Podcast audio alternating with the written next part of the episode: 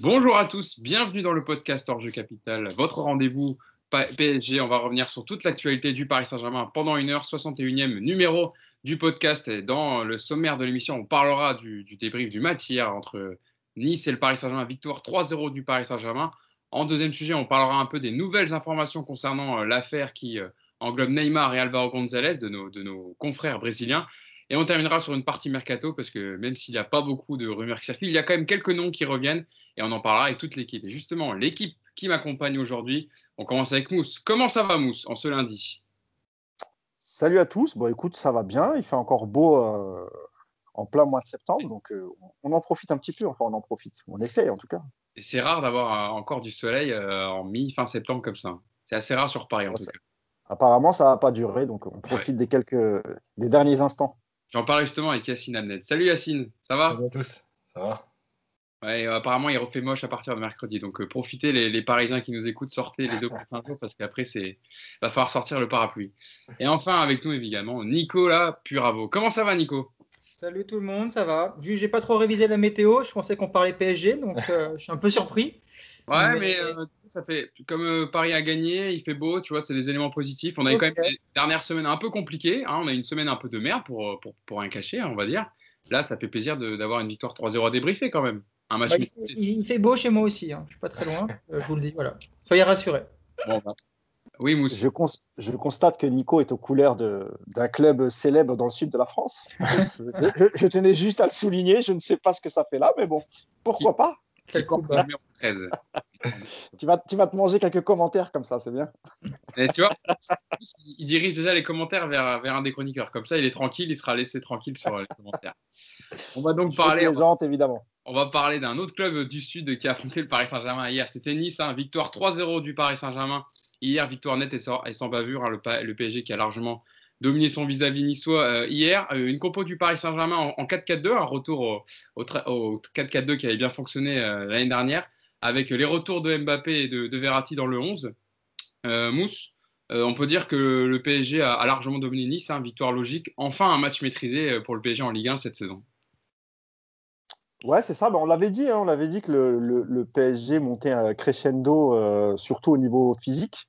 On, aurait pu avoir quelques craintes sur, sur Mbappé parce qu'il n'a il a, il a pas pu s'entraîner collectivement suite à son test positif en, équipe de France. Force est de constater qu'il avait quand même des jambes et qu'il a, a fait lui aussi un, bon retour, un bon match.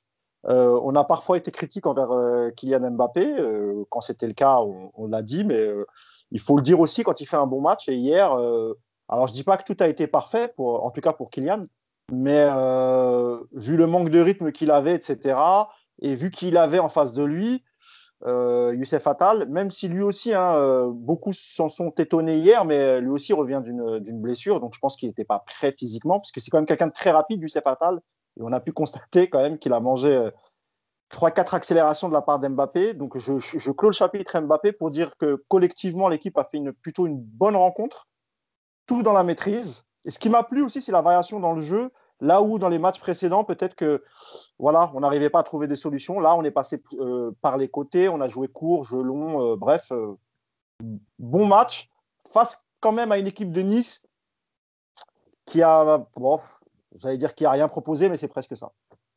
avant de rentrer dans les, dans les, dans les débriefs de, de, de, prestations individuelles, Nico, de revenir sur Mbappé, évidemment, qui a fait un, un gros match pour son retour. Comment tu as trouvé les Parisiens, toi, sur l'ensemble du match par rapport à ce qu'on avait vu contre Lens et contre Metz, évidemment, avec le retour de, certains joueurs. Ouais, comme le dit Mousse, le retour de, certains joueurs, la, maîtrise globale de, la rencontre. Après, c'est pas encore le match maîtrisé comme on peut l'avoir déjà vu avec Paris. On sent juste que cette équipe est en train de, monter en puissance. Il y a eu quand même pas mal de situations pour les Niçois, ce qui prouve qu'il y a, il y a encore des axes de, boulot, il y a encore des, conditions physiques à parfaire. Mais c'est vrai que globalement, c'est le meilleur match de, la saison en termes de maîtrise.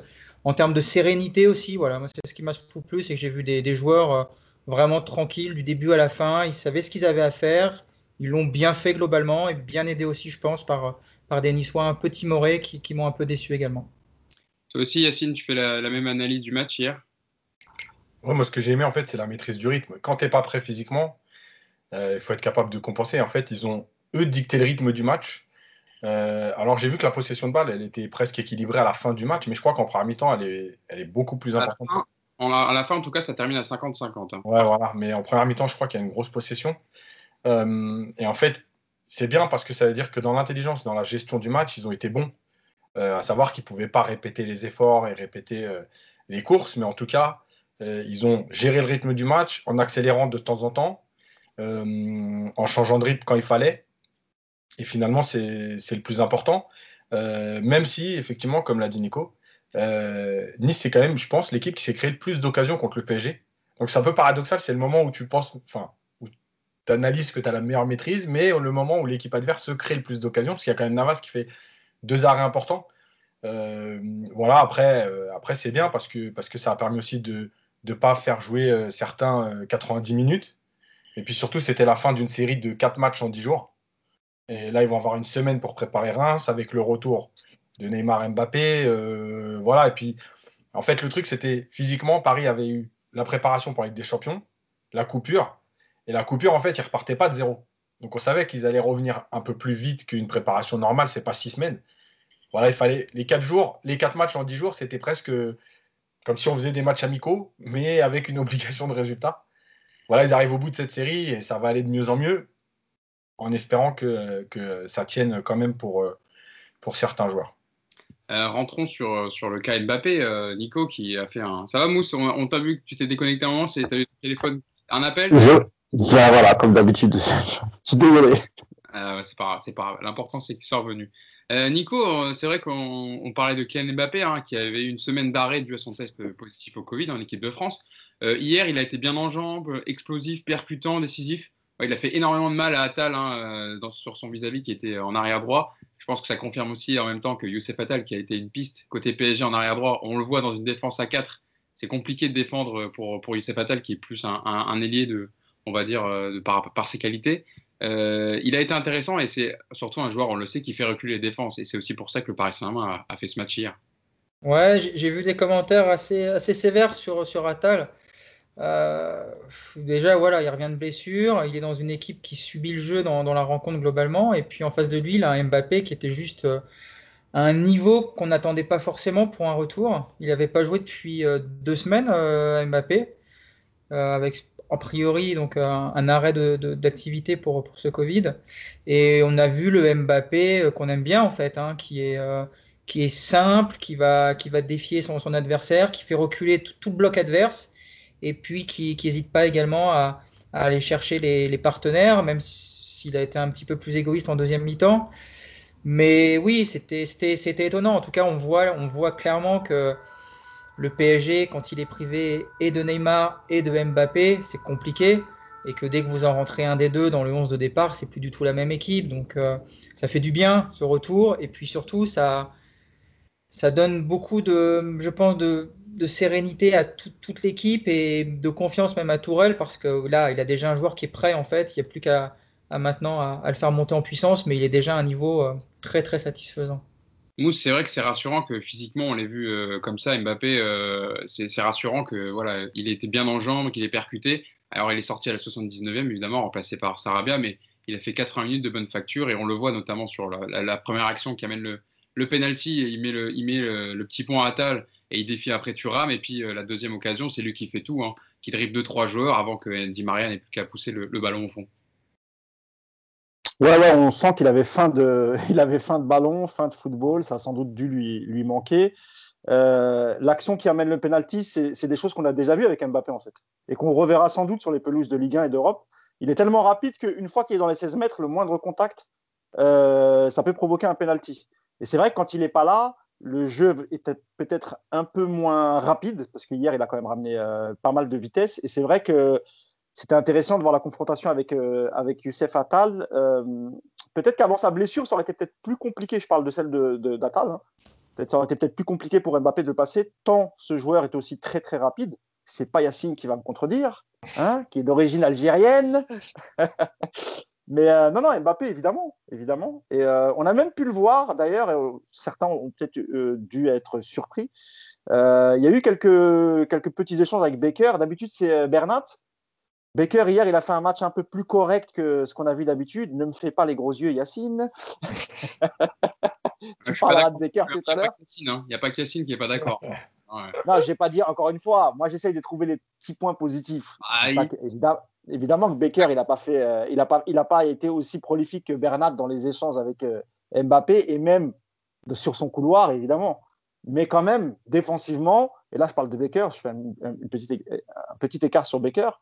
Euh, franchement, il a quand même été meilleur hier, dimanche que les matchs précédents. Et là, je parle sur, sur le côté défensif. Et même quand Kim Pembe est sorti, c'était pas mal. De toute façon, on n'a pas trop le choix. Je pense que Baker ne sera pas latéral gauche euh, sous Tourelle. Je pense qu'on attend le retour de, Diallo.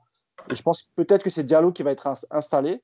On verra. Mais sur Mbappé, en tout cas, tous les feux sont au vert. Il y a le retour euh, la semaine prochaine de Paredes et de Neymar. Donc, ils vont pouvoir reformer la, la doublette. On verra ce que ça va donner. Mais là, je ne suis pas du tout inquiet pour Mbappé. Bien au contraire pour donner mon avis sur, sur Baker avant de te laisser la parole. Oui, vas-y, bien sûr. Et quand même, les deux plus grosses situations euh, de côté Nice sont venues de la gauche, avec euh, le, 1-2 entre Ronnie Lopez et Goury, et Baker est complètement pris dans le dos. Et la frappe de Youssef Fatal, qui est, qui est très belle du gauche en deuxième période, c'est aussi Baker qui se fait prendre euh, par Youssef Fatal sur le crochet. Et bon, petite, aparté, petite parenthèse fermée. Tu as raison, mais on, l'a aussi vu revenir et, intercepter quelques ballons. Donc ouais, il y a eu à boire et à manger sur Baker, mais en tout cas, bon, c'était un tout petit peu mieux que, ce qu'on a pu voir auparavant. Et je l'avais dit dans le podcast précédent, pour moi, évidemment, il n'a pas le niveau pour jouer dans, cette équipe. C'est à peine un bon remplaçant. Et quand je dis bon remplaçant, j'exagère un petit peu. Euh, Yacine, pour, pour, parler du danger que représente euh, Mbappé, il y avait une, anecdote intéressante enfin, de, de, de Bey qui commentait le match pour Canal, qui disait que lui, quand il avait été en duel face à Cristiano Ronaldo, et quand tu perds la confiance dès la première mi-temps, on voit Mbappé, il mange Youssef Attal, le défenseur, instinctivement, il recule de 3-4 mètres, et ce qui fait que tu n'es plus en confiance, et même à la fin, sur un crochet, euh, je crois c'est en, ouais, en milieu de deuxième période, il met un crochet à Youssef Attal qui se blesse sur l'occasion et qui est obligé de sortir. C'est vrai que c'est intéressant, de, ça, exprime aussi le, ce que représente Mbappé pour les défenseurs. en fait, on l'avait dit contre l'Atalanta, c'est-à-dire qu'à son entrée, euh, naturellement, l'Atalanta a reculé de, 15 mètres. Euh, parce que tu te dis, bah oui, il est, tellement rapide que la profondeur, faut la gérer, donc tu peux pas être trop haut. Euh, et puis il y a cette idée de dire est-ce que je colle le joueur pour pas le laisser prendre de la vitesse, mais s'il réussit son contrôle, je suis mort. Ou est-ce que je prends du recul, mais en même temps, ça veut dire que lui laisser de la vitesse, donc c'est encore plus compliqué. De toute façon, hier, euh, sans défendre Natal, parce qu'il a très mal défendu déjà dans sa position de corps, euh, mais en plus, les couvertures, elles n'étaient pas bonnes. C'est-à-dire que quand il était passé, le défenseur central de son côté, il n'était pas en couverture, et Thuram, il venait pas au bon endroit pour le fermer. Donc du coup, en fait, c'était trop compliqué. Euh, maintenant, moi, ce que j'ai aimé surtout, c'est le fait que effectivement Mbappé il te force à reculer, mais, en fait ce que ce qui, a, ce qui a apporté hier Mbappé en dehors de sa prestation individuelle, c'est le fait que les attaques pouvaient varier entre Di Maria et lui. Contre Metz, tout est passé par Di Maria. Et si tu bloques Di Maria, ce qui est compliqué parce que c'est un très bon joueur, mais malgré tout, si tu arrives à bloquer Di Maria, il n'y a pratiquement plus de solutions. Là, il y avait ces deux solutions. Donc, quoi qu'il arrive, tu laisses toujours le doute à l'adversaire de te dire s'il passe pas à gauche, il y a encore à droite. Donc, euh, c'est aussi la variété que ça amène, ou en tout cas les solutions que ça amène euh, pour varier euh, tes attaques. Et malgré tout, il y a aussi eu une ou deux fois où, où, Icardi, parce que c'était tellement rare dans le match que voilà, euh, Icardi, a aussi servi de pivot. il fait une belle remise où, Mbappé veut frapper fort et il frappe au-dessus. Euh, voilà, ça commence à se mettre en place. Et on sent malgré tout que le PSG euh, est mieux aujourd'hui en Ligue 1 et tout de suite dans ce système de jeu, même si il est différent de l'année dernière, à savoir que c'est pas un Real 4-4-2, c'est plutôt un 4-3-1, parce que Mbappé est beaucoup plus côté gauche que l'année dernière où il était beaucoup plus près d'Icardi on a vu Draxler beaucoup aussi revenir dans le. Un peu. Toi, Nico, justement, sur, sur le système tactique, le 4-4-2, donc une formation que, qui a souvent utilisé Thomas Tuchel l'année dernière pour aligner ces quatre fantastiques. Comment tu as trouvé dans, dans l'animation offensive, en tout cas? Bah, Hier, on, est, on bascule assez vite sur un 4-3-3 hein, quand, euh, quand Gay se blesse. Hein. C'est vrai que c'est un système. Euh, c'est pas un 4-4-2 flagrant, parce que la position de Draxler était assez, euh, assez étrange. Un coup trop haut, un coup trop bas. Donc c'est vrai que Mbappé, lui, c'est beaucoup, beaucoup dézonné couloir gauche. Et euh, ce qui est sûr, quel que soit le système, c'est là où il est le meilleur, moi, je trouve. Mbappé à gauche, c'est un régal, parce que, un, il peut prendre de la vitesse. Deux, il, peut se sortir un petit peu de, de la de la foule au milieu dans l'axe où parfois c'est compliqué d'exister. Là, il se met sur un côté, c'est du 1 contre 1 hier face à Atal, et là c'est du pain béni quand on a sa vitesse. Donc moi, je pense que c'est un axe sur lequel euh, Tourelle doit énormément travailler. C'est ça, c'est pas enfermer surtout euh, Mbappé dans l'axe. Alors je sais qu'avec le retour de Neymar, c'est tentant de mettre Neymar à gauche et Mbappé dans l'axe, mais je trouve vraiment que Mbappé sur ce, côté, euh, c'est là aujourd'hui où il a c'est là où on voit plus ses qualités et ce serait dommage de s'en priver. Euh, euh, Mousse, pour continuer dans l'animation offensive, il y a, bah, Yacine en parlait, André Di Maria aussi, qui a fait un bon match. Hein. Un but et une passe décisive. Il y a un chiffre qui ressort sur, euh, sur les performances de Di Maria, c'est 104. André Di Maria est impliqué sur 104 buts en Ligue 1 depuis le début de saison 2015-2016, 48 buts et 56 passes décisives. Seul Cavani, qui est à 125, et Mbappé 110, font mieux sur la période. C'est dire à quel point Di Maria, alors encore une fois, Neymar n'était pas là hier, donc même si Mbappé est revenu, le jeu quand même passait beaucoup entre soit Mbappé, soit Neymar, euh, soit, Mbappé, soit Di Maria. Mais il a été encore une fois important et ça montre le rôle qu'il a et l'importance qu'il a au Paris Saint-Germain dans l'effectif.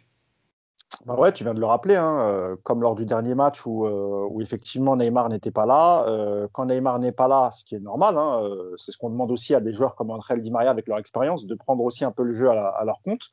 Le fait qu'évidemment, le fait qu'il y ait Mbappé, ça, aide. Mais euh, pour moi, Di Maria, il est indispensable, qu'il y ait Neymar ou pas. Alors évidemment, on le voit un peu moins quand, euh, Neymar est, titulaire et, euh, on va, ne va pas s'en plaindre. Hein, que, on ne dit pas qu'il ne faut pas que, Neymar soit titulaire pour laisser toute la liberté à Di Maria.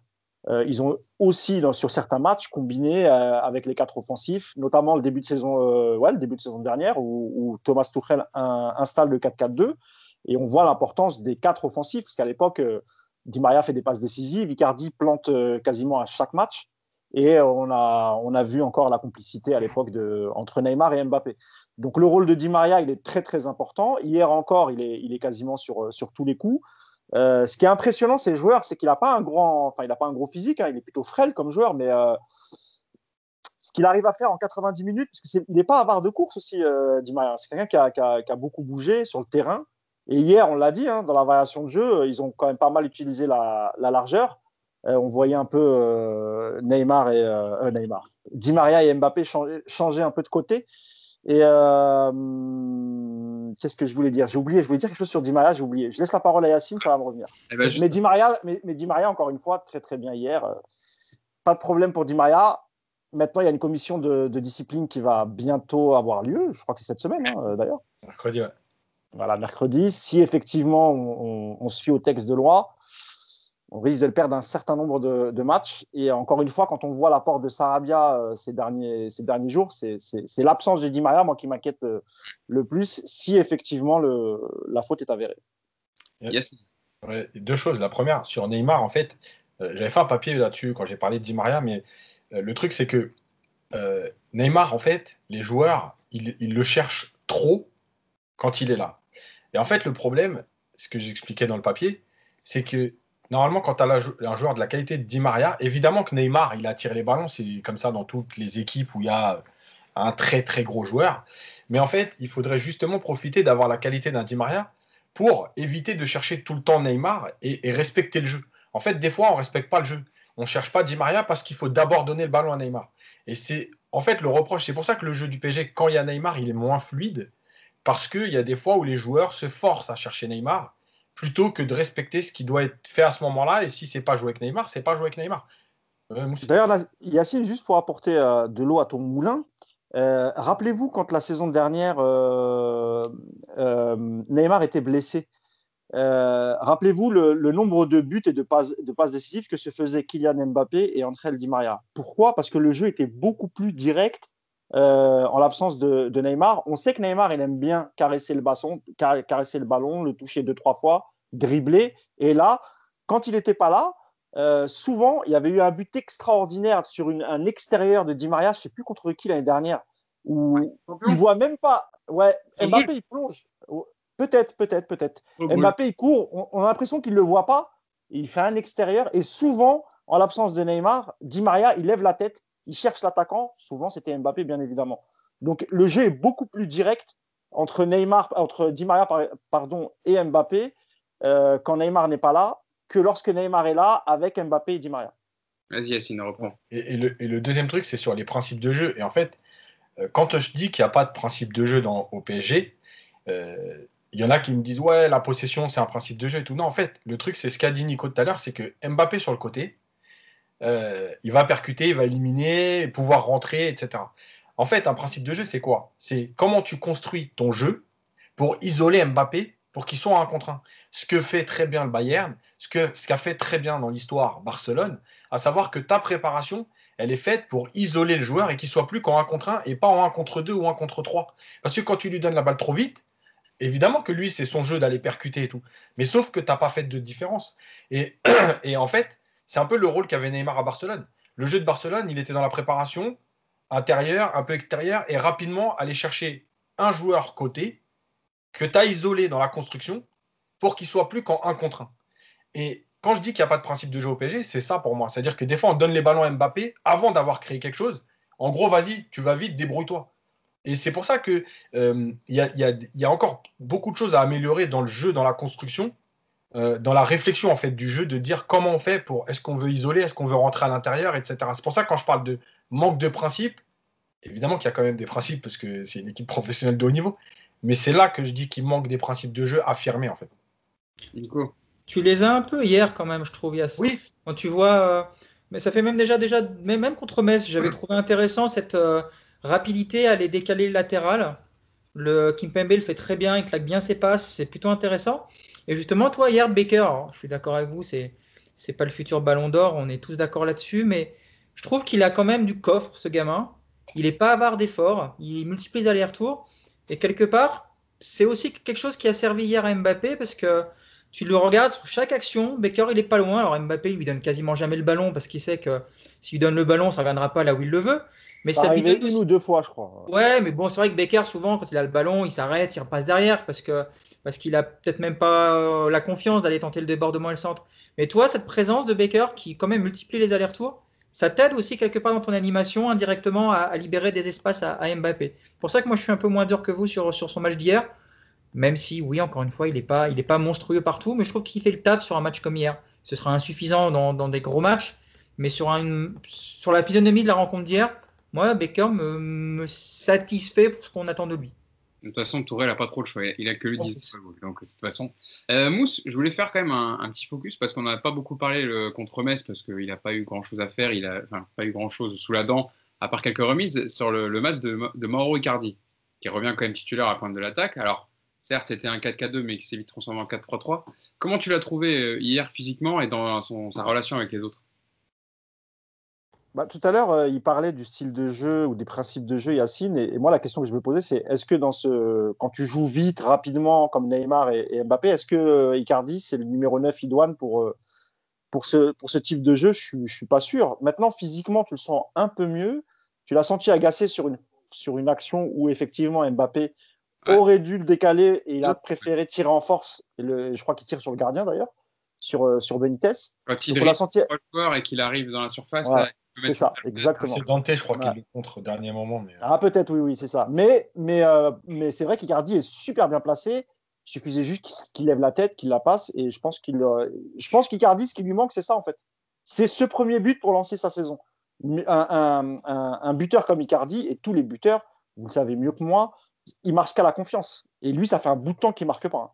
Ça fait un bout de temps et en plus, il a été laissé sur le banc par Thomas Tuchel. Donc, si on veut, si on veut qu'il retrouve la confiance, il va falloir sur, sur ce type d'action, que ce soit Mbappé ou un autre, bah, qu'il qu essaye de le trouver. Après, moi hier, je ne l'ai pas trouvé euh, top top, hein, l'ami Cardien. Euh, il n'a pas eu beaucoup de ballons, il a essayé de faire ce qu'il a pu. Euh, bon, voilà, mais en tout cas, physiquement, il a l'air d'être mieux.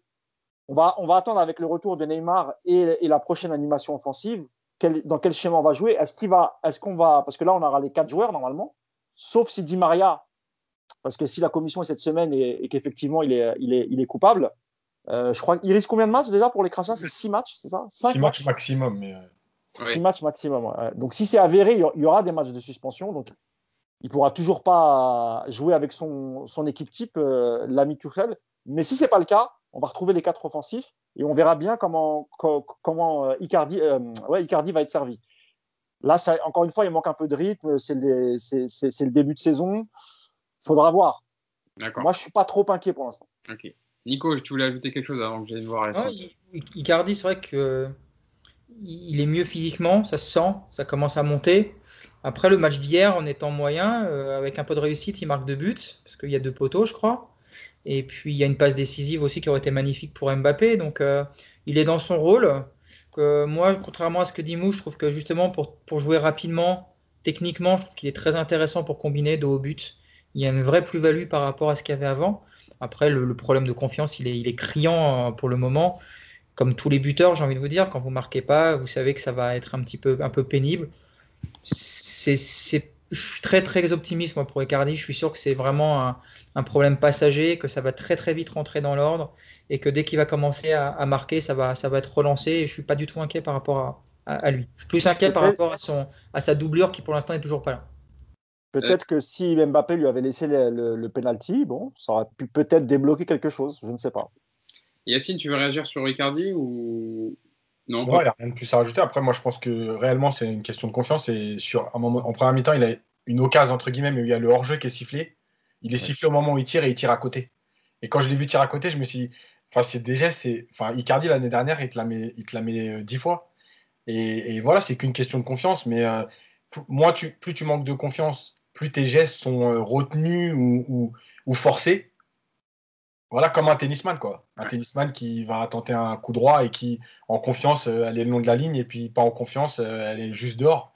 Voilà, bah, c'est pareil pour un attaquant. Dès qu'il marquera, après, ça va, ça va se décanter, ça, ira tout seul. Moi, l'action qui m'a le plus marqué, on va dire, de côté d'Icardi, euh, Mousse en parlait tout à l'heure, c'est quand, quand même, il a un peu grincé dents. Enfin, on sentait qu'il était irrité sur les deux occasions, parce qu'il y en a deux où, où Mbappé ne sert pas. Et tu sens quand même que si s'il n'y a pas la caméra sur lui, il veut lâcher un, je sais pas, pouto, je sais pas, il héros des putas ou quelque chose comme ça, mais on sent quand même qu'il était frustré de ne pas marquer ce but et de ne pas avoir le ballon alors qu'il était bien placé. Un joueur qui, avant qu'on passe à notre deuxième partie du, podcast, un joueur qui lui est en confiance, c'est quand même Kaylor Navas. Je voulais faire quand même un petit plus parce que on n'en parle pas beaucoup dans le podcast parce que en fait, il éclipse tellement euh, le, fait de plus remettre en cause la question du gardien, etc. Il fait tellement des, très bons matchs qu'on n'en parle même plus parce qu'il y a plus de questions à se poser dessus, mais il faut le souligner quand même quand il fait des matchs comme ça, parce que hier, dans une partie comme ça, même si le PSG maîtrise euh, le, match, il y a quand même 14 tirs à égalité entre le Nice et le Paris Saint-Germain. Il y a eu des belles frappes, euh, Nico, notamment, je parlais tout à l'heure, l'arrêt sur la frappe de Youssef Attal, et même euh, le 1-2 entre Ronny Lopez et Goury en première période où, Navas, Navas, est encore là pour l'enlever. Voilà, c'est quand même un grand plaisir d'avoir un gardien comme Kyler Navas. Ouais, c'est plus que du plaisir, c'est une, une plus-value dans une équipe parce que sur un match comme hier, à 2-0, tu sens que si Nice marque, ça va être pénible. Tu sens que il va falloir remettre euh, tout le monde dedans, que tu sais pas trop si. Voilà, tu, te mets vraiment en danger bêtement si tu prends le troisième but du match en fait. Et, euh, quand tu as un Avas, bah, tu sais que si tu es un petit peu, un peu fainéant sur le repli, si tu es un peu loin au marquage, qu'il y a une demi-occasion pour l'équipe en face, bah, une demi-occasion contre Navas, ça suffit pas pour marquer. Il faut des vraies occasions. Et toi, la frappe de Schneiderlin, par exemple, en première mi-temps, celle d'Atal qui est magnifique. C'est des belles actions, c'est des frappes un peu lointaines, tout ça. Et quand tu as un mec comme Navas, tu sais que là-dessus, tu prend pas de but. Donc ça, déjà, c'est une vraie plus-value. Et puis, et puis ouais, tu mets le même match hier avec Areola. Je suis pas sûr qu'on tourne à 3-0 et qu'on finisse le match tranquillement. C'est sûr que c'est... Mais ouais, tu le dis, on ne parle pas beaucoup. On parle pas beaucoup de ce joueur, mais voilà, c'est un, un, triple vainqueur de Ligue des Champions. C'est c'est un super mec. Tu sens qu'il apporte plein de choses dans le groupe, sur le terrain. Enfin, c'est c'est un super recrutement. J'espère qu'il va rester encore longtemps, lui. Hein. Yacine, tu partages le, même avis sur lui. Dans le même temps, tu parlais d'Areola, il en prenait 4 face à le pauvre, avec, avec son, club de, son nouveau club de Fulham. Mais, je partage oui, puisque moi, dans chaque match, quoi qu'il arrive, je mets un mot sur Navas, parce qu'en fait, c'est lui qui fait, pas basculer, parce qu'encore une fois, il y a la maîtrise, le match, tu vas pas le perdre, etc. Mais que, qui te permet d'être serein euh, et qui te permet de, de en fait, de pas basculer dans, dans, dans la peur, parce qu'encore une fois, c'est pas de la peur, mais ouais, les fins de match, comme l'a dit Nico, les fins de match un peu stressantes, un peu bidon, tu dis, ok, il n'y a que 2-1, et puis s'ils viennent à la 88e avec une frappe un peu contrée, ça peut faire 2-2 pour rien. Voilà, et, il te permet d'être bien. Et, et je l'avais dit toute l'année dernière, il permet surtout à tes défenseurs de défendre autrement. Voilà. Parce que tu sais que si tu vas et que ça arrive, tu te trouves ou que tu es passé, bah derrière, il n'y a pas but. Donc automatiquement, tu défends pas de la même façon. Et, c'est vrai que, voilà, mais je crois, enfin, juste pour finir, paraphraser Marquinhos à la fin du match, dans le couloir. Voilà, le match qu'il a fait. voilà, quand ton capitaine dit ça, même si, ok, ça peut être aussi pour rigoler et tout, mais quand il le dit à la fin en rentrant au vestiaire, voilà, tout est dit. C'est-à-dire que les mecs, ils savent que, ok, la maîtrise, ont gagné 3-0, mais ils le doivent aussi à Navas. Et c'est ça qui est intéressant, c'est que Mousse, ils, ils, parlent alors qu'ils ont gagné 3-0, tu peux redire match maîtrisé, etc. Mais le, un des premiers mots qui vient dans la bouche de Marquinhos, du capitaine, c'est euh, merci à mon gardien derrière qui a fait les, les arrêts qu'il fallait pour pas qu'on fasse rejoindre au score. Bah en fait, c'est logique parce que Marquinhos, il est au club depuis 2013 et que depuis 2013, il a connu euh, combien? Trois gardiens euh... Thierry. Thierry Trapareola et Buffon. Et en fait, dans l'histoire du PSG, si tu regardes bien, euh, pour les anciens un peu comme Yacine et moi et peut-être un peu Nico, le seul véritable gardien euh, de classe internationale pour l'époque, c'était Bernard Lama. Il n'a jamais été remis en question, même s'il a, il a, il a, fait effectivement quelques boulettes comme, comme tous les gardiens. Mais ce que je veux dire par là, c'est que nous, on était fiers déjà à l'époque d'avoir un gardien comme Bernard Lama. Et ensuite, l'après Lama, ça a été une succession de gardiens soit mauvais, soit moyens en fait. Et, ce que dit Marquinhos dans le couloir hier, avec le sourire, pourtant c'est une victoire 3-0 face à Nice. Sauf que lui, c'est très bien qu'avec un autre gardien, eh ben, peut-être on aurait encaissé un ou deux buts et peut-être qu'on aurait gagné 3-2, ric-rac. Euh, comme c'était le cas euh, avec parfois Sirigu, avec parfois Trapp, euh, souvent avec le pauvre Areola, malheureusement, qui, entre parenthèses, le pauvre a peine fait un premier match et il se prend une, avalanche de moqueries par les, supporters PSG, ce qui va encore le mettre en confiance, le, pauvre Alphonse. Donc évidemment que pour la charnière centrale et pour toute la défense et pour tout toute l'équipe du PSG, c'est toujours bien d'avoir un gardien qui est rassurant. Et, euh, et, comme le dit souvent aussi Yacine, ça permet aussi aux défenseurs de prendre peut-être un peu plus de risques pour intercepter un ballon, en sachant que derrière, quand même, c'est du sérieux. Que lorsque tu as un gardien que tu estimes moyen, bah, tu vas peut-être avoir peur de faire une intervention, de, d'être un peu plus haut, parce que tu sais que le dernier rempart, bah, c'est ton gardien. Là, tu ne te poses plus ces questions. Donc, tu fais ton match, tu sais que derrière, c'est du solide. Écoute, longue vie à Navas. Le poste de gardien, normalement, tu peux jouer jusqu'à 37, 38, 40 ans. Et ben, prolongeons, il faut le prolonger de 5 ans. Il joue jusqu'à ses 40 ans et comme ça, on est tranquille. Au moins sur le poste, s'il y a bien un, poste sur lequel on n'a pas de questions à poser, c'est que Sergio Rico maintenant est assuré d'être doublure. Il a, signé Navas en, numéro 1 et, et indéboulonnable. Euh... Il y a un, un, petit mot sur Florenzi qui, qui confirme quand même, euh, encore une fois, euh, pour l'instant, c'est une, une, bonne recrue. Mm. Encore une fois, à droite, il a, il, a, il a, joué son rôle, il est monté, il est descendu, on l'a vu arpenter son couloir, il a proposé aussi. Il a, il a aussi fait quelques centres. Donc, euh, encore un bout point pour, pour Florenzi. Bon, on attend de voir la, la suite maintenant. Ouais, c'est ce que je voulais dire en dernier mot. Mais euh, Yacine, t'en parlais, les Parisiens, ils vont maintenant désormais bénéficier d'une semaine complète hein, pour préparer la réception de Reims. Ça ne sera pas du luxe après le calendrier infernal qu'ils ont eu depuis, depuis début août. Donc, euh, ça va faire du bien à Tourelle qui va pouvoir. Euh, y avait une question en conférence de presse d'avant-match contre Nice, à savoir si les entraînements étaient basés sur le travail ou plus sur la récupération. Parce que comme il a beaucoup de joueurs qui n'étaient pas là, etc., qu'il y a eu des blessés, etc., comment tu organises tes entraînements? C'était une question intéressante Tourelle avait dit que c'était beaucoup plus basé sur la récupération, même si évidemment il ne peut pas répondre qu'il ne travaille pas tactiquement, mais c'était plus basé voilà, sur le fait de ne pas trop user les joueurs physiquement.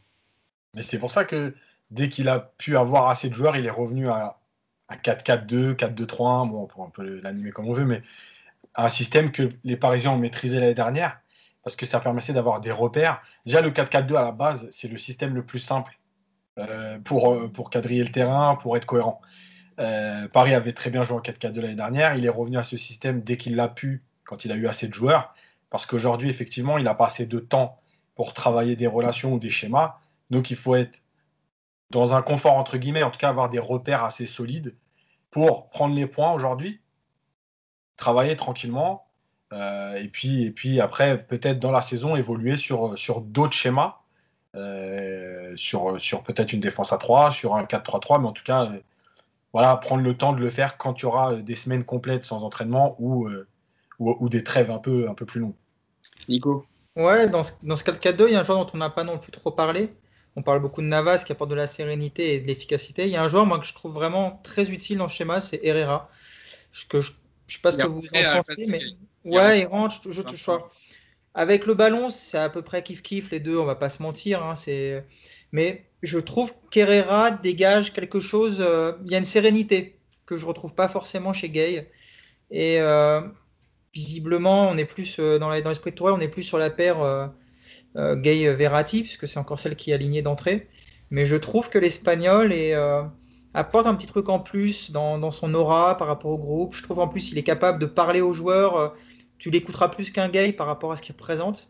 Et je trouve dommage qu'on ne voit pas plus souvent Herrera, parce que j'ai l'impression qu'en plus en alignant les matchs, il, il gagne en consistance. Il a une belle frappe de balle aussi. Il a failli marquer. Donc, euh, ouais, moi je mettrais un petit point, un petit point plus à Herrera sur le match d'hier. Après, il a, il a beaucoup joué quand même, Nico. Il a joué tout le Final 8. Il a joué. Oui, depuis. Là, il revient, oui, depuis, depuis, effectivement, depuis Lisbonne. Mais c'est un joueur qui a été blessé, qu'on n'a pas beaucoup vu l'an dernier. Et là, il, je ne sais pas s'il est en balance dans l'esprit de Tourelle avec Gay. Mais moi, j'aimerais bien qu'on donne un peu plus de, de, responsabilité à ce joueur. Parce qu'on parlait de la semaine dernière de, du manque de cadre dans cette équipe, du manque de caractère de certains joueurs. Je trouve qu'on l'a avec lui. Hein. Je trouve que lui, il a, il a, ses qualités, justement. Mousse, tu voulais intervenir sur, euh, sur Herrera? Ouais, juste, juste par rapport. Enfin, plus globalement sur le milieu de terrain et sur le, schéma tactique en, 4-4-2. Jusqu'à présent, on a joué des équipes qui n'ont pas forcément proposé euh, un combat euh, physique, etc. Et en regardant certaines équipes de Ligue 1, et notamment Lille hier, par exemple, et Montpellier, leur début de saison, je ne sais pas si avec simplement deux milieux et les quatre offensifs, il euh, faudra voir comment, ils, comment ils, réagissent sur les, phases défensives, mais avec des équipes comme Lille, Saint-Étienne, euh, encore une fois Montpellier, est-ce que ça va suffire? Et euh, si tu prends que deux milieux de terrain, si tu alignes que deux milieux de terrain, donc forcément, j'imagine que Verratti, c'est le premier qui est, qui est indéboulonnable. Ensuite, tu as, as, trois joueurs qui peuvent l'accompagner. Donc on sait que Paredes, comme c'est un peu le même style, on les a jamais vus alignés ensemble. Herrera, c'est plutôt pas mal. Et sinon, on avait aussi l'habitude, on, peut aussi associer Verratti et Gay. Euh, mais encore une fois, tout dépend de, l'adversaire que tu auras en face. Mm. Si tu continues sur ce schéma-là, quelle sera la paire titulaire euh, sans forcément changer chaque semaine Comment va faire Thomas Tuchel? Parce que, parce que ça, ça, te laisse quand même après deux, deux ou trois milieux sur le, sur le banc. Comment vont-ils l'accepter? Euh, Pareil, hein.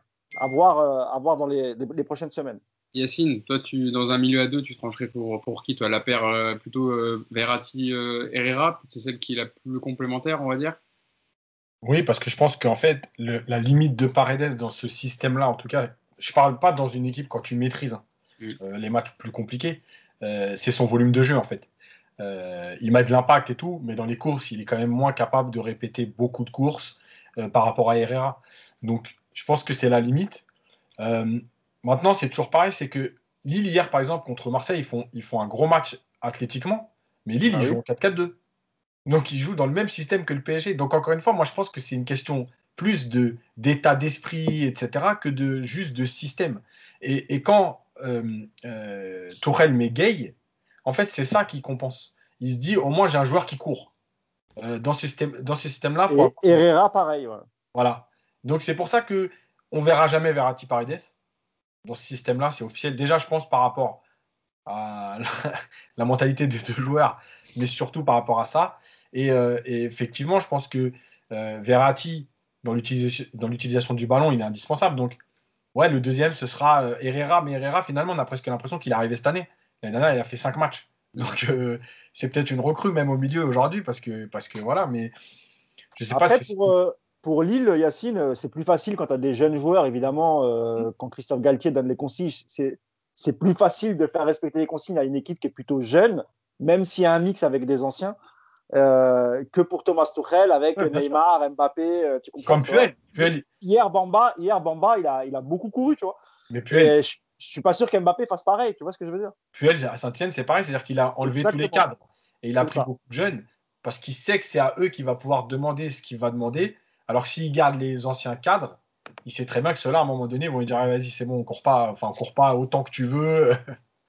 Ah, c'est sûr que les bouts de bouse et les caseries, ce sera un peu plus contraignant à Non, eux, ils, courent vers le kebab, oui. le 4-4-2 du, du, PSG, c'était déjà son problème l'an dernier. Quand euh, les joueurs euh, exige entre guillemets de passer en 4-4-2, il y a une promesse à Tourelle, c'est de dire ok, on va faire ça et les, les, offensives vont faire le boulot surtout dans les couloirs. C'est vrai que tu compares avec Lille, mais tu mets à Lille euh, à gauche tu mets Neymar et puis à droite tu mets Di Maria. Je suis pas sûr que le schéma de Lille qu'on a vu qu'on a vu hier au Vélodrome, il fonctionne de la même manière. c'est un peu la seule limite de ce système, c'est d'avoir deux joueurs de couloir qui acceptent de défendre. Alors, on sait que Neymar, dans les gros matchs, il le fait. On l'avait vu contre Dortmund notamment. Est-ce que Neymar contre, euh, alors je vais pas dire Dijon, parce que je sais pas que je dis Dijon, on me reprend sur les réseaux sociaux. Je veux dire Angers pour changer. Tout, le, monde, Angers. tout le monde prend cet exemple, c'est normal. attends, je prends un petit. Je veux dire Marseille, voilà. Est-ce que Neymar contre Marseille, il va faire les mêmes efforts que contre un gros match de Ligue des Champions? C'est voilà, c'est la limite de ce 4-4-2. Après, sur le choix des deux hommes, j'ai même envie de te dire, ça va pas arriver changer grand chose parce que tu vas avoir toujours ça. Par contre, c'est peut-être aussi pour ça qu'il met souvent Marquinhos au milieu dans ce 4-4-2. Il trouve peut-être que Marquinhos apporte justement plus cette, euh, cette densité défensive, ce, cet impact physique et ce côté un peu plus justement défenseur dans l'âme. Donc, euh, c'est un système de toute façon qui c'est un équilibre assez, assez précaire à partir du moment où dans ton 4-4-2, tu as quatre joueurs ultra offensifs. Quoi. Ça, c'est, c'est une, des, une des problématiques qu'il faut régler obligatoirement. En tout cas, Nico, on ne va jamais en vacances à Dijon parce que tu seras très mal reçu. Hein, pareil. Ça, c'est juste un petit point. Petit point. Je beaucoup les Dijonnais. Et, juste pour finir, euh, ce que je disais face à, ce type d'équipe comme Saint-Etienne, Lille ou, encore Montpellier, euh, il y a un problème aussi avec Neymar, c'est que quand il n'y arrive pas, bah, il a tendance un peu à, s'énerver. Donc, et, et, face à ces équipes-là, c'est souvent le cas en fait. Et même Strasbourg, rappelez-vous, euh, il y avait eu un match contre Nîmes, je ne sais plus s'il était là lui d'ailleurs, mais c'était Mbappé qui avait pris un, carton rouge, on avait gagné 4-2. Voilà, c'est ça. Donc il faut aussi que Neymar, sur ce type de match, lorsqu'en face, tu as des joueurs un peu plus rugueux qui vont, mettre, qui vont te mettre quelques coups, et c'est normal, c'est de bonne guerre. Euh, tout le monde sait maintenant enfin tout le monde sait, il le savait déjà, Neymar, il est facilement euh, dégoupillable. Tu le titilles un peu, il sort de son match. Donc il faut aussi que Neymar travaille là-dessus. Et euh, le côté évidemment euh, repli défensif, mais aussi il faut qu'il apprenne à, garder ses nerfs quand on n'y arrive pas. Il faut être patient et ça finit toujours par rentrer.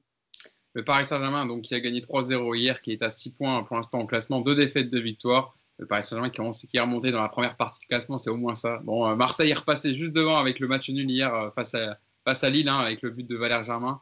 Et voilà, le Paris Saint-Germain qui, qui, commence à, remonter avec la un, match calamiteux de la part des Marseillais. J'ai regardé le match hier face à, face à Lille. J'ai envie de dire euh, tout ça pour ça, euh, partie 2. C'est-à-dire que. Non, mais c'est pas pour revenir sur la, victoire de, de, Marseille, mais c'est vrai que la, victoire de Marseille au PSG, ça risque de leur faire, euh, ça risque de faire un peu l'effet du, du Barça qui gagne 6-1 et ensuite qui fait. J'exagère un peu évidemment, mais, mais le contenu du match hier, ils se sont fait bouger par une équipe de jeunes quand même. Hein. Disons ils se sont fait sacrément bouger quand même hier. Hein. Euh, Disons que c'est paradoxal parce que d'habitude, le Paris, euh, quand Marseille perdait euh, contre Paris lors des saisons, ils arrivaient à repartir du bon pied et à, gagner contre les deux équipes. Et là, ça leur a fait plus de mal, plus de mal qu'autre chose. Et si Alvaro, et si Alvaro, enfin, si c'est confirmé qu'Alvaro a réellement tenu ah des propos et qu'il est condamné par la, par la commission, ça risque d'être encore pire dans les têtes des Marseillais. Et, je te laisse parler. Belle transition, Mousse, parce qu'on va passer à la deuxième partie du podcast. L'heure tourne. Euh, sur les nouvelles informations encore concernant justement l'affaire Neymar Alvaro, vous vous rappelez le dimanche dernier lors du Classico, c'est de la part de nos confrères brésiliens, le média brésilien Esporte Espetacular, qui a réuni des spécialistes en lecture labiale dans le but de déterminer quels propos ont été tenus par Alvaro envers Neymar lors du Classico. Euh, pour rappel, hein, le Brésilien avait affirmé que le défenseur Marseille l'avait insulté de singe, ce que l'intéressé avait nié. Et petit à petit, on avance puisqu'il y a trois experts brésiliens, je disais, dont un hispanophone euh, bilingue, qui ont affirmé que le terme de mono, qui veut dire singe en espagnol, avait bel et bien été prononcé. Et je cite euh, une des déclarations d'un des, spécialistes de lecture labiale. Il emploie le mot singe en espagnol au moment où il parle et ouvre la bouche. À ce moment-là, c'est évident. Bon, du côté de l'entourage du, défenseur phocéen, son oncle a déclaré dans une interview en Espagne qu'il aurait dit bobo et pas, euh, et pas mono, ce qui, dans ce contexte signifie idiot ou imbécile en espagnol. Voilà. Bon, en tout cas, la commission de discipline de est toujours en train d'étudier le dossier, d'avoir tous les éléments à leur position pour affirmer si euh, Alvaro a bien tenu ses propos face à Neymar. Mais en tout cas, Nico, on avance petit à petit dans les images, etc., qui, qui, que Téléfoot a au début proposé, mais que finalement personne n'avait réussi à vraiment à trouver une trace de ces mots. Et là, petit à petit, ça avance. Ouais, je ne vais, pas parler de la, polémique sur, euh, sur les images qui sortent, qui sortent pas, parce que bon, voilà, ça c'est, euh, c'est pas très intéressant. Par contre, sur, sur ce qu'on voit en ce moment. Et on, en avait aussi un petit peu parlé. Moi, j'avais été euh, étonné de la communication et de la défense d'Alvaro et de son clan depuis cette affaire. Euh, il y avait eu cette histoire de photos avec, euh, avec tous les joueurs de couleur de l'OM. Après, il y avait toujours le même discours et, Marseille et ses dirigeants d'ailleurs ont tenu aussi la même chose, c'est de dire Alvaro n'est pas raciste. Voilà, ça a été la défense depuis le début. À aucun moment on a entendu Alvaro n'a pas traité Neymar de singe. Donc ça, moi, ça m'avait fait un petit peu. Euh, je, ne dis pas que ça me donne une, ça me conforte dans l'idée qu'il est ou pas raciste, j'en ai aucune idée. Mais j'avais trouvé cette défense très maladroite et je comprenais pas trop. Aujourd'hui, ce qu'on voit, c'est effectivement les images commencent à être de plus en plus euh, explicites. Maintenant, j'imagine que ça va être une, bataille d'experts, qu'il va y avoir des, spécialistes de la lecture labiale qui vont euh, fleurir sur Twitter tous les jours et que tout le monde va être capable de, de lire sur les lèvres de d'Alvaro ce qui est sûr, c'est que l'enquête avance bien et que j'ai hâte de voir si jamais ces insultes sont confirmées et retenues par la FP. Moi, c'est ça surtout qui m'intéresse, c'est de voir la suite qu'on va donner à cette affaire. Quelles vont être les sanctions quelles vont être les sanctions Comment l'OM également va réagir Comment les supporters de l'OM vont réagir Parce que ça fait euh, une semaine qu'on entend euh, tout et son contraire, que c'est pas fini cette histoire. C'est pas fini, c'est même pas fini aussi pour Neymar s'il y a eu des insultes homophobes. Et euh, ça avance, c'est bien. C'est bien que ça avance. Maintenant, il va falloir prendre des décisions euh, et frapper fort parce que c'est là où on va attendre la Ligue. J'ai hâte de voir. Euh, Mousse, avant de venir te voir, Yacine, je te voyais sourire sur, par rapport à la défense de, d'Alvaro qui avait pris une photo avec, avec toutes les, tous les joueurs de, de, couleur, on va dire noire ou typés de, Marseille en sortie de l'avion en rentrant à Marseille. bon, c'est vrai que c'est pas la meilleure défense pour après, après une affaire comme ça. C'est vrai qu'on en avait déjà parlé un peu, mais bon. Ah oui, mais c'est ça. être vrai, euh, c'est quand même pas. Euh, enfin, n'importe. Je veux dire, c'est pas parce que nous, on est euh, côté supporter PSG qu'on défend Neymar, mais n'importe quel joueur aurait fait ça, on l'aurait condamné pareil. Donc, des fois. Non, mais cette défense-là, malheureusement, elle est tellement classique de tous les gens racistes que, en fait, elle était suspecte déjà dès le départ. et on avait rigolé avec ça. en se disant, bah ouais, c'est vrai que si enfin, si pas coupable d'avoir prononcé des, des, insultes racistes, t'as pas besoin de faire ça. Tu n'as rien à prouver. Donc, déjà d'une. La deuxième chose, c'est que moi, par rapport à Nico, je pense que on y reviendra suivant ce qui va se passer après, mais euh, les images cachées, c'est un problème. Voilà, c'est un vrai problème. Euh, et la dernière chose, c'est que euh, moi, ce qui me dérange, en fait, en attendant encore une fois ce qui va se passer, c'est que il y a, tellement de choses aujourd'hui qui sont dites là-dessus. Il y a eu Noël Legrette qui a dit qu'il n'y avait pas de racisme dans le foot. En fait, moi, j'ai l'impression que on a l'impression que le foot, c'est une bulle et que le foot, c'est un monde qui existe tout seul. Il n'y a pas de racistes, il n'y a pas d'homophobes, il n'y a pas de gays. Euh, mais évidemment qu'il y a de tout dans le foot. Vous croyez quoi? Parce qu'il y a un mec dans un vestiaire, il y a trois noirs et deux arabes avec lui, il n'est pas raciste C'est quoi le rapport? Évidemment qu'il y a des racistes dans le foot, comme il y a de tout dans le foot. Euh, et la dernière chose, c'est la défense de, des. Enfin, c'est la défense, ouais, les gens qui, qui sont sur les réseaux sociaux notamment, mais euh, pour dire, j'ai même vu Ouais, mais attendez, est-ce que Neymar, il est vraiment noir? Non, mais c'est extraordinaire.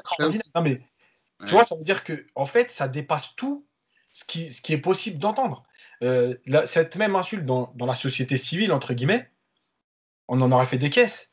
Là, c'est ouais, mais le terrain, on est un peu énervé, il répond à des insultes, euh, il est peut-être même pas noir. Il est... Non, mais à un moment donné, il faut arrêter les, les, les bêtises. Voilà, s'il l'a dit, il dégage. Moi, je suis, moi, je suis même pas pour six mois de suspension. Franchement, il dégage. Quant à l'histoire de dire euh, il n'est pas raciste, moi, encore une fois, je veux qu'on m'explique la différence entre tenir des propos racistes et être raciste. Moi, je suis désolé, quand je dis à un noir, t'es un singe, euh, je peux dire après, mais j'ai des amis noirs, je suis pas raciste. Bien sûr que tu es raciste. Ta phrase, elle est raciste, tu es raciste. Après, le reste, ok, il peut peut-être y avoir des degrés, mais il faut arrêter de tout le temps minimiser, etc. Maintenant, on ne peut pas en dire plus parce qu'on va attendre de voir si tout le monde prend ses responsabilités. Mousse sur, euh, sur cette affaire. Ouais, cette triste affaire. je voulais juste apporter une précision parce que euh, depuis, depuis hier soir, on, voit sur les réseaux, il y a, beaucoup de, gens pour défendre Alvaro et notamment des, supporters de l'OM qui disent oui, mais ce sont des experts brésiliens. Sauf que ce matin, alors peut-être que ça vous a échappé, euh, le Parisien a sorti un article.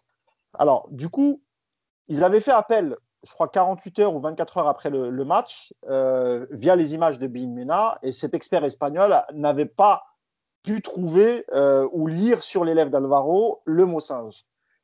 En fait, ils ont après l'article du média brésilien, le Parisien a recontacté sur la base des images qui ont été euh, diffusées sur les réseaux. on demandait à, l'expert espagnol de re-regarder ces images et effectivement, et là il est espagnol donc, et pas brésilien, il est, bah, il est unanime en fait, il, est, il est sûr de lui. lui aussi a lu, a, lu le mot, je crois que c'est mierda mono, singe de merde. Il me semble que c'est ça le, le, le, vrai terme. Donc là, ça, ça apporte une. C'est un, deuxième expert, j'imagine qu'il ne connaît pas les autres experts, donc on ne pourra pas le, soupçonner de, de faire copain-copain. Donc là, ça fait quand même euh, deux preuves supplémentaires. Le PSG, m'a-t-on dit, allait s'appuyer, ou en tout cas allait verser au dossier ces images avec les commentaires des, des deux experts. Donc ça sent pas très très bon. Maintenant, est-ce que la commission va prendre en compte les images d'un média brésilien ou espagnol, etc. Moi, je me pose la question, parce qu'ils ne sont pas obligés de, de, de, les accepter. Et encore une fois, et ça, on en avait déjà discuté avec, euh, avec Yacine, c'est vrai que dans certains championnats, et notamment en Amérique du Sud, c'est pas pour cautionner, hein, évidemment, mais ça arrive très, très, très souvent. Ça, je, vous avais expliqué que même en Liga, c'était déjà arrivé. Et je crois même, alors je sais pas, je sais pas, peut-être Yacine, tu t'en rappelleras, il n'y avait pas une histoire aussi avec un sélectionneur espagnol bah si, c'est avec eu des propos. Si, avec Fabregas et Thierry Henry. Et c'était qui le sélectionneur? C'était. Euh... Le ah, vieux. Aragonès, En 2008.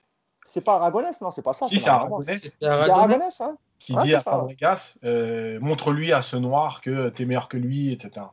C'est pour ça que je voulais, ce que je voulais expliquer, c'est que euh, ce que tu disais, est-ce que entre dire des propos racistes et être raciste, alors moi je ne vais pas parler du Calvaro, je ne connais pas le, joueur et, ses opinions politiques, mais c'est vrai que, que ça, dans les championnats sud-américains, ou quand il y a des derbies entre des gros clubs argentins, brésiliens, sur le terrain, m'a-t-on dit, je me suis quand même renseigné avec des spécialistes de, des championnats sud-américains, et effectivement, malheureusement, c'est un des leviers pour faire découpiller un joueur. Euh, même si, euh, et on, me dit même parfois qu'un un joueur en, Amérique du Sud qui est noir peut dire ce genre d'insulte à un autre joueur noir. Encore une fois, c'est pas du tout euh, pour cautionner ce genre de propos. Et si un joueur parisien s'était comporté de la sorte, j'aurais condamné aussi fermement. Même si moi, je m'amuse pas à aller sur les réseaux sociaux pour pour faire de la propagande, etc. Et une dernière chose, il y a quelque chose qui m'a fait un peu sourire dans la défense des supporters euh, parisiens. Euh, moi, je me rappelle aussi que Areola a subi des propos racistes de la part de supporters parisiens. À l'époque où il prenait des buts, ou tu vois, il sortait de mauvais matchs, et on le renvoyait constamment à, sa, à, sa, à ses origines de Philippin. Donc ça, je voulais le rappeler, et c'est pas, enfin, ça se trouve, hein, vous, vous, le trouverez sur, sur Twitter. Alors, évidemment, c'est une minorité de supporters, mais ça, ça, ça s'est dit sur les réseaux concernant euh, Areola. Moi, à l'époque, je trouvais ça scandaleux qu'on renvoie un joueur à ses origines parce qu'il est mauvais. S'il avait, si, si Areola était d'origine algérienne, euh, congolaise, marocaine, ce que vous voulez, je suis pas sûr qu'on l'aurait renvoyé à ses origines. Mais quand, quand, quand tu es d'origine asiatique, j'ai l'impression que ça passe plus ou moins mieux. Donc, euh, sur, encore une fois, c'est une minorité, hein, ces supporters. J'imagine que ces mêmes supporters ont crié au scandale lorsque, lorsqu'ils ont vu les images d'Alvaro. Donc c'était juste pour dire ça. Euh, euh mise au point de, de, Mousse. Mais tu as, raison de, bah, il, faut, il, faut, il faut être juste. C'est pas parce qu'on défend euh, Neymar, et moi je le, je le défends sur cette affaire-là, mais il faut pas oublier aussi que moi je me rappelle très bien, je sais pas si vous vous en rappelez, si vous aviez vu des, des tweets passés, mais euh, quelques supporters l'avaient, je sais pas pourquoi, renvoyé à ses origines philippines. Moi j'ai trouvé ça choquant aussi. Nico c'est vrai qu'on entend aussi pas mal depuis euh, quelques jours le côté euh, c'est un terrain de foot, c'est des choses qui se disent, ça arrive. Il y a même, même Grégoire Margoton qui a un petit peu minimisé les propos euh, en direct en expliquant que dans le feu de l'action, c'était pas bien, mais ça pouvait, ça pouvait se comprendre. Non, ça peut pas se comprendre. C'est ça qui est important. Et la Ligue va vraiment avoir un rôle important à jouer sur ce dossier. Encore une fois, si les, insultes sont retenues. Marseille aussi va avoir un rôle important parce que c'est l'employeur. Je vois déjà des commentaires où on réclame le, licenciement d'Alvaro. Alors, je ne sais pas comment l'OM va gérer, mais euh, entre Villas-Boas, entre la direction avec son communiqué, même les joueurs, je pense à Payet avec son, son petit tweet où il montre Neymar déguisé en chien. On avait dit que le lendemain d'un match avec des accusations de racisme, c'était peut-être pas très intelligent d'en mettre de l'huile sur le feu comme ça. Tous ces gens-là, si les accusations elles sont retenues, ils vont devoir rendre des comptes, ils vont devoir s'expliquer. Moi, j'ai hâte de voir comment ce club de, l'OM va, réagir parce que on a entendu souvent hein, le PSG, ce club raciste, euh, les Boulogne Boys. Je vais vous passer tous les clichés sur des choses qui ont eu lieu. Hein. Marseille, euh, ce, grand club qui n'accepte pas le racisme. Bah, si c'est avéré que Alvaro est un joueur qui profère des, accusations racistes, j'ai hâte de voir comment tous ces gens-là vont réagir. En premier la Ligue quand même, malgré tout. Bah, ils vont, ils vont contre-attaquer en sortant les images où il dit Morricone en, en, le faisant passer pour un homophobe. Donc la défense, elle n'est pas bonne en fait, parce que tu vas pas opposer deux, deux actions, une homophobe contre une raciste. Ça n'a pas de sens. Si effectivement Neymar a eu, des, a eu ces propos-là, bah, il sera condamné en fonction des textes de loi de, de, la Ligue. Et, et, Alvaro, pareil. Mais euh, si tout le monde s'accorde à dire qu'Alvaro a tenu ces propos-là, évidemment que Marseille doit aussi le sanctionner. Et si par exemple Neymar, eh ben, il a proposé, il a, il a dit des propos homophobes et que c'est prouvé, eh ben, il sera puni par la Ligue et le PSG devra aussi prendre, prendre des, des sanctions. Il n'y a pas de raison en fait. Terminons, messieurs, le, podcast. On referme le chapitre. On attendra évidemment la, décision de la commission de discipline de l'AFP. Terminons sur, sur une note euh, plus positive, j'allais dire, mais le mercato parisien n'est pas forcément très positif. C'est ce que j'allais dire, ouais. Sur un sujet moins sensible, voilà. Je, je, je, tourne beaucoup différemment. Euh, par rapport au mercato parisien, qui n'avance pas beaucoup, hein, il n'y a pas, à part à l'arrivée de Florenzi et Sergio Rico qui arrivé en doubleur de Navas, il n'y a pas beaucoup d'arrivées, même pas beaucoup de rumeurs. Thomas Tourel, en conférence de presse euh, avant le match contre Nice, elle a dit que la priorité, c'était d'acheter un défenseur central, un milieu, un attaquant, ce qu'on savait déjà. Mais en tout cas, il a répondu au moins à la question sur le fait que euh, euh, Juan Bernat n'aurait pas, euh, il n'achèterait pas un arrière-gauche pour remplacer Juan Bernat, puisque dans l'effectif, je cite Touré, ils ont Kurzawa, même s'il est suspendu pour six matchs, Baker et Diallo qui peuvent dépanner au poste. première question, Yacine, c'est quand même qu'il y a urgence, le, il y a urgence quand même, le, le mercato ferme ses portes le 5 octobre. On voit pas beaucoup de, noms de joueurs, en tout cas, arriver. On parle d'une rumeur de Dele Ali hein, de la part de nos confrères anglais du Daily Telegraph, qui, selon le Telegraph, le PSG aura entamé des discussions avec Tottenham hein, afin de se, renseigner sur son cas et qui sera apprécié par, le board parisien. Mais sinon, c'est quand même très, euh, très silencieux. Bah, il y a plusieurs choses. La première, c'est qu'on sait que le mercato, habituellement, il y a beaucoup de coups qui se font la dernière semaine, voire les trois derniers jours. Que cette année, c'est un mercato encore plus bizarre que d'habitude euh, par rapport au contexte, etc. La preuve, euh, à part Chelsea qui a beaucoup recruté, Liverpool qui a fait ce qui lui manquait, en fait, les autres euh, tardent à recruter. Il y a beaucoup de clubs qui sont encore à la recherche parce que les prix, parce que comment monter les opérations, est-ce que c'est deux transferts, est-ce que c'est des prêts, des échanges, il y a beaucoup de choses qui sont en train de se tramer. Troisième chose, on sait que Leonardo, il aime bien cacher un peu ce qu'il fait, donc voilà. Quatrième chose, euh, j'espère que, euh, je ne sais pas quel board au PSG, mais j'espère que ce n'est pas le board du PSG Paris Saint-Germain qui apprécie Dele Ali. C'est le Paris FC, je crois, ils sont Je vous dis, non, mais je préfère garder Draxler. Il est au club, voilà, il est installé. Mais Dele Ali, quoi, faut arrêter. Euh, et la dernière chose, c'est que dans les priorités, il y a un défenseur central. Alors, je comprends qu'il faille un, un, troisième défenseur central de bon niveau. Maintenant, si c'est pour que Tourelle euh, le fasse jouer titulaire et mettre Marquinhos au milieu. Ah. J'espère qu'ils ne le trouveront pas. Voilà, je vous le dis. moi, Marquinhos au milieu, je ne veux plus le voir. Donc, voilà, il y a beaucoup de choses. Et la dernière chose sur Bakayoko, effectivement, euh, Leonardo était dessus l'été dernier. Timo Bakayoko. Hein, Timo Bakayoko. Qui était euh, à Monaco l'année dernière et qui est reparti en club de Chelsea. Voilà. Bon, Bakayoko, c'est un joueur qui a joué chez les jeunes à Montrouge et aussi à Paris, donc à côté, juste à côté. Donc, oui, il y a des contacts qui ont été repris. Après, jusqu'où moi, j'ai pas, j'ai pas d'infos. En tout cas, les contacts sont vraiment repris. Maintenant, j'ai pas d'infos de savoir jusqu'où on va. Est-ce que après c'est une question de prêt, de transfert? Voilà, c'est en tout cas un profil qui intéresse Leonardo au milieu. Euh, Mousse, est-ce que tu as des infos sur le dossier euh, Bakayoko qui, à un moment, on l'a dit, hein, qui, devait euh, repartir vers le Milan AC, ou l'AC Milan, où il avait déjà été, et puis pour l'instant, euh, les, discussions ont l'air au point mort. Donc, quid de la situation de, de Bakayoko? Yacine l'a rappelé, quand, Leonardo revient il prend tout de suite des contacts parce qu'il l'avait déjà eu au, Milan. Euh, Leonardo, il a expliqué qu'il fallait être malin, qu'il fallait faire des coups, alors soit des prêts avec option d'achat comme pour, euh, pour l'ami Florenzi. Et en fait, on se rend compte que si vraiment il avait, parce que certains doutent, euh, certains supporters doutent sur le manque de liquidité ou le manque d'argent au Paris Saint-Germain parce qu'il y a le Qatar derrière. Mais non, il y a vraiment un souci d'argent et il faut aussi vendre il faut s'y vendre pour rentrer dans les clous, même si effectivement il y a un assouplissement euh, lié à, la crise du Covid du fair play financier.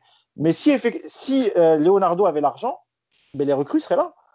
Rappelez-vous euh, rappelez-vous l'été dernier, le mercato il a été très rapide. Il arrive et il boucle deux trois transferts déjà en juillet, ce qui est plutôt rare. Mais il les boucle, il fait des ventes.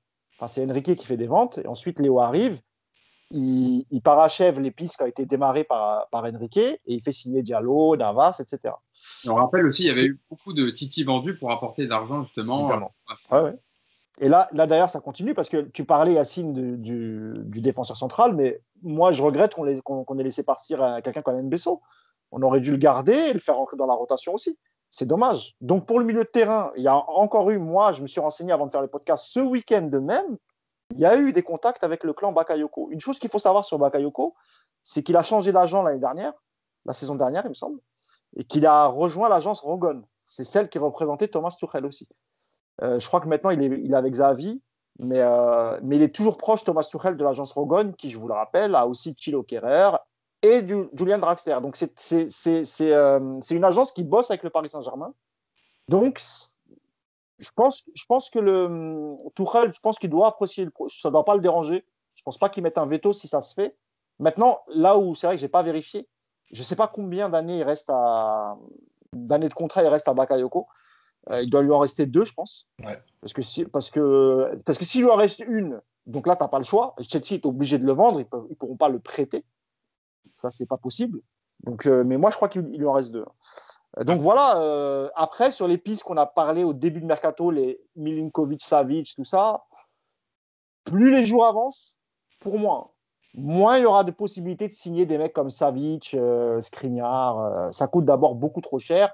Et il faut, je pense, pour avoir un prêt, pour que l'Inter laisse Skriniar en prêt une saison, il faudrait un prêt payant et peut-être une option d'achat obligatoire. Mais c'est quand même 50, 50 euh, millions. Koulibaly, on, en reparle. Moi, j'ai toujours dit que c'est impossible de faire venir Koulibaly. Je vois pas comment, en fait. Donc voilà, moi, je pense qu'on s'achemine vraiment vers un, un, mercato low cost et peut-être une surprise de, dernière minute si effectivement il y a une, opportunité. Mais il ne faudra pas s'attendre à de gros, gros mouvements cet été, je pense pas. surtout, que, surtout que l'Inter cherche des liquidités pour faire euh, Kanté Ouais, mais Kanté, je crois que Lampard, il ne le laissera pas partir. Je l'avais déjà dit, hein, il adore le joueur. Même s'ils ont beaucoup dépensé, Yacine, euh, malgré la défaite hier, il fait un gros match Kanté hein, quand même. Hein, donc, bon, euh, c'est le foot, hein, c'est jamais. Ouais, bien sûr, tu as raison. Tu as, raison. Euh, tu as raison de dire que Kanté le veut absolument. Voilà. Mais Lampard adore le joueur aussi. Donc, voilà. Et, le dernier truc, c'est que apparemment Monaco proposerait entre 38 et 40 pour Brozovic. Mmh. Ouais. Donc ça veut dire que c'est aussi une piste qui va disparaître. Ouais. Alors que Marcelo Brozovic, pour moi, personnellement, c'était typiquement le genre de milieu de terrain qu'il fallait au Paris Saint-Germain. Mais c'est. le problème, c'est comme l'Inter a besoin d'argent, ils, ne vont pas s'amuser à faire des presses. Enfin, dire, ça n'a pas de sens, en fait. En, ça je dis. Euh, pour euh, Skriniar, ça m'étonnerait qu'ils viennent, puisqu'ils vont prêter Diego Godin à Cagliari. Donc, ils perdent déjà un défenseur central. Donc, ça m'étonnerait qu'ils vendent de, de Skriniar. Je pense que Skriniar, si sur une vente, enfin, si, sans le départ de Diego et s'il y avait une proposition cash du Paris Saint-Germain, il y aurait eu discussion, hein, pas, pas, de problème. Mais là, en l'occurrence, euh, c'est compliqué. C'est un peu comme Dele Ali. Euh, les, les, rumeurs sortent parce qu'en fait, euh, comment il s'appelle Gareth Bale est en prêt un an à Tottenham. Et, donc, Dele Ali se retrouve un, peu mis de côté. Et en fait, sur l'histoire de Dele Ali, il a juste été proposé comme un milliard de joueurs ont été proposés à Leonardo. Tout le monde veut dealer avec le PSG parce que, comme il y a le Qatar derrière, tout le monde se dit si je mets un pied au PSG, avec un joueur, après c'est bon. Je vais pouvoir amener tous les joueurs que je veux, etc. Donc euh, voilà, c'est des jeux d'agents qu'il a été proposé, certes, mais je vois pas Leonardo, euh, je vois pas Leonardo mettre de l'argent dessus et encore moins Tottenham le prêter euh, comme ça sans option d'achat, évidemment. Ce qui a renforcé, enfin, ce qui a renforcé on va dire, la piste d'Elali, c'était le fait qu'il n'avait pas été pris dans le groupe, que ce soit en Ligue Europa dans la semaine, ni contre Southampton hier. Donc voilà, ça a accrédité un peu la thèse d'un départ, pas, pas forcément vers le PSG, mais un départ. Oui, bien sûr, bien sûr. Mais qui, qui est un départ possible pour Delali euh, S'il veut du temps de jeu, ça, ça, ça, c'est probable. Mais que le PSG soit intéressé, que ça mette dessus, encore une fois, il y a d'autres priorités. Euh, et, et, à ce poste, enfin, voilà, y a, comme il a dit Yacine, tu as des mecs comme Draxler, euh, puisque tu veux ramener un mec supplémentaire comme Dele Ali on, n'a pas, on a déjà assez de joueurs qui courent pas sur le terrain. Ah oui, c'est ça. Nico. Ah, c'est une bonne idée si tu fais fermer tous les bars et les boîtes de nuit à Paris. Hein. À ce moment-là, Ils sont déjà fermés, Nico. Ouais, mais enfin les fermer, faut les. Faut plus qu'à rouvre. Faut tout plastiquer, quoi, qu'il n'y ait plus rien, quoi. et pour Nainggolan, alors on fait comment? Après, pour revenir sur le milieu de terrain, Bakayoko, c'est c'est pas le joueur que je préfère, mais en tout cas, c'est le profil qui manque au PSG, très clairement. Un mec euh, avec de la taille, avec de la puissance physique, avec une capacité de projection aussi. Le Bakayoko de Monaco d'il y a trois ans, il, il, rentre complètement dans le, dans le projet parisien. Euh, je ne sais pas si c'est une piste crédible. Et puis il y a aussi ce côté euh, joueur formé en France. N'oubliez pas que c'est aussi une des, une des conditions du mercato parisien. Il y a besoin aussi d'avoir des joueurs euh, formés localement parce qu'il n'y en a plus beaucoup. Donc ça, l'aspect financier, les clubs qui sont tous en galère de manière assez sérieuse, on, je pense qu'on minimise un petit peu ce côté économique en Europe actuellement. Tout ça ferait que, pourquoi pas, moi, Bakayoko, je ne suis pas fan encore une fois, mais ça me paraît assez cohérent en tout cas comme piste sur, sur la réflexion.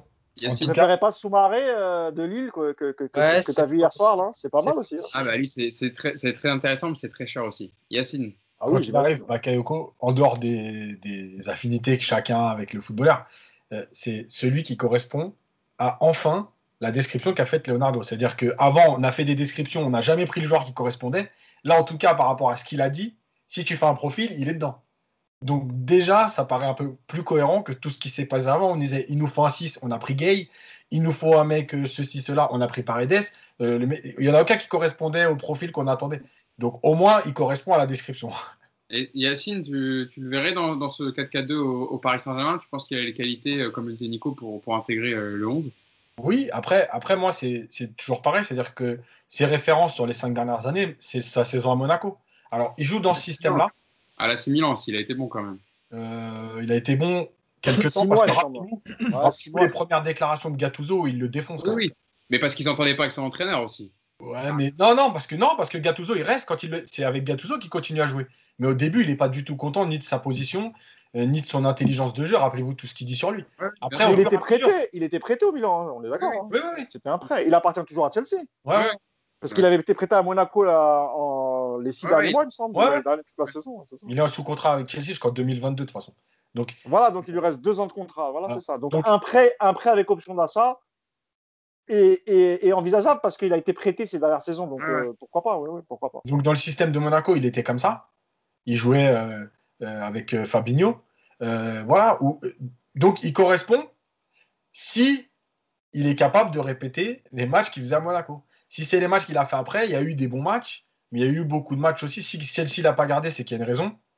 Euh, à Milan, il a été bon quelques mois, mais les premiers mois, ça a été dur. Donc, Après, Yacine, il va, jouer dans une équipe qui aura allé à 80% la possession du ballon, donc je pense que ça peut le faire. Hein. Bien sûr, bien sûr. Je dis pas le contraire. En tout cas, voilà, moi je pense que c'est un potentiel qui peut faire quelque chose. Oui, puis il rentre dans une rotation s'il arrive à Paris. Hein. C'est pas un joueur qui arrive et qui s'impose directement en tant, que titulaire, je pense. Donc euh, c'est une recrue intéressante. Ah, il y aura de toute façon des. Leonardo, moi je suis, je continue à, être très confiant en Leonardo. Je, lui donne, euh, je lui donne toujours du crédit. Moi, je pense qu'il va nous sortir de son chapeau les deux, trois joueurs euh, qu'on attend tous. Ce ne sera pas forcément des, comme tu disais, Mousse, des Koulibaly, des transferts à 50, 60 millions. Ça me paraît compliqué aussi de les faire maintenant. Mais il va trouver Leonardo, il va nous trouver quelqu'un, vous inquiétez pas. Par contre, euh, par contre, Leonardo, euh, si tu fais venir un milieu, quel qu'il soit, euh, tu es quand même obligé de te séparer d'au moins un milieu. Tu peux pas regarder quatre mecs sur le banc, surtout si tu joues en 4-4-2. Si tu ramènes un, milieu de terrain comme Bakayoko ou autre, tu fais quoi d'Herrera, tu fais quoi de Gay, tu fais quoi de Paredes? Donc forcément, je pense que Leonardo, c'est vrai, hein, s'il pouvait, il vendrait un des, un des milieux. Et je pense que pour lui, dans son esprit, peut-être plus facile de vendre un Gay en première ligue euh, que se séparer peut-être d'un Herrera qui a un, salaire énorme, qui doit être euh, à 10 millions d'euros annuels, Herrera, parce qu'il est venu gratuitement, il n'a pas coûté cher. Euh, donc, Herrera, est-ce qu'il a un contrat de 4 ans ou 5 ans? Je ne sais pas s'il va vouloir partir, parce que qui va donner le même salaire à Herrera? 10 millions, c'est impossible. Parce que tu as déjà le transfert à payer. Il faudra, faudra qu'Herrera baisse ses, émoluments. Donc, difficile à faire partir. Paredes, qui lui se plaît euh, à Paris dans le vestiaire. Il est, il est, il est euh, le, garde du corps personnel de, Sa Majesté Neymar. Donc, euh, pareil, difficile à faire bouger. Donc, je vois pas comment, comment on peut empiler autant de milieux et sans aucun départ. Moi, ça me paraît compliqué. Donc, il va falloir qu'il trouve aussi des portes de sortie pour, pour certains joueurs. On verra en tout cas, il y a jusqu'au 5 octobre hein, pour Leonardo et le Paris Saint-Germain pour recruter les joueurs dont ils ont besoin. On en reparlera évidemment dans le podcast. On arrive à, la fin du 61e numéro du podcast euh, Hors Capital. Je voulais vous remercier tous les trois, Yacine, Nicolas et Mousse, d'avoir été avec nous pendant plus d'une heure pour débriefer euh, la performance du PSG hier et les, sujets de l'actualité du Paris Saint-Germain. Et puis on se donne rendez-vous. Voilà. Là, ce ne sera pas la semaine prochaine. Hein. Le PSG ne jouera pas en milieu de semaine. Il va pouvoir se reposer et souffler une semaine avant son match contre, contre Brest, hein, c'est ça? Non, Reims. Contre Reims qui joue le barrage de, qui joue un match de barrage de Ligue Europa euh, jeudi. Donc, euh, Contre les Hongrois de, je ne sais plus c'est quoi le nom de l'équipe, mais les Hongrois. C'est euh, l'ancien, l'ancien Vidéoton. Ouais. Ils ont été rebaptisés en fait. Ouais, c'est ça. Ouais. Ça, Reims qui a gagné contre le Servette Genève cette semaine et donc qui a, mais qui a encore des tours à passer avant d'être qualifié pour les, phases de poule d'Europa League. C'est un sacré périple pour arriver jusqu'au. Trois matchs, il me semble.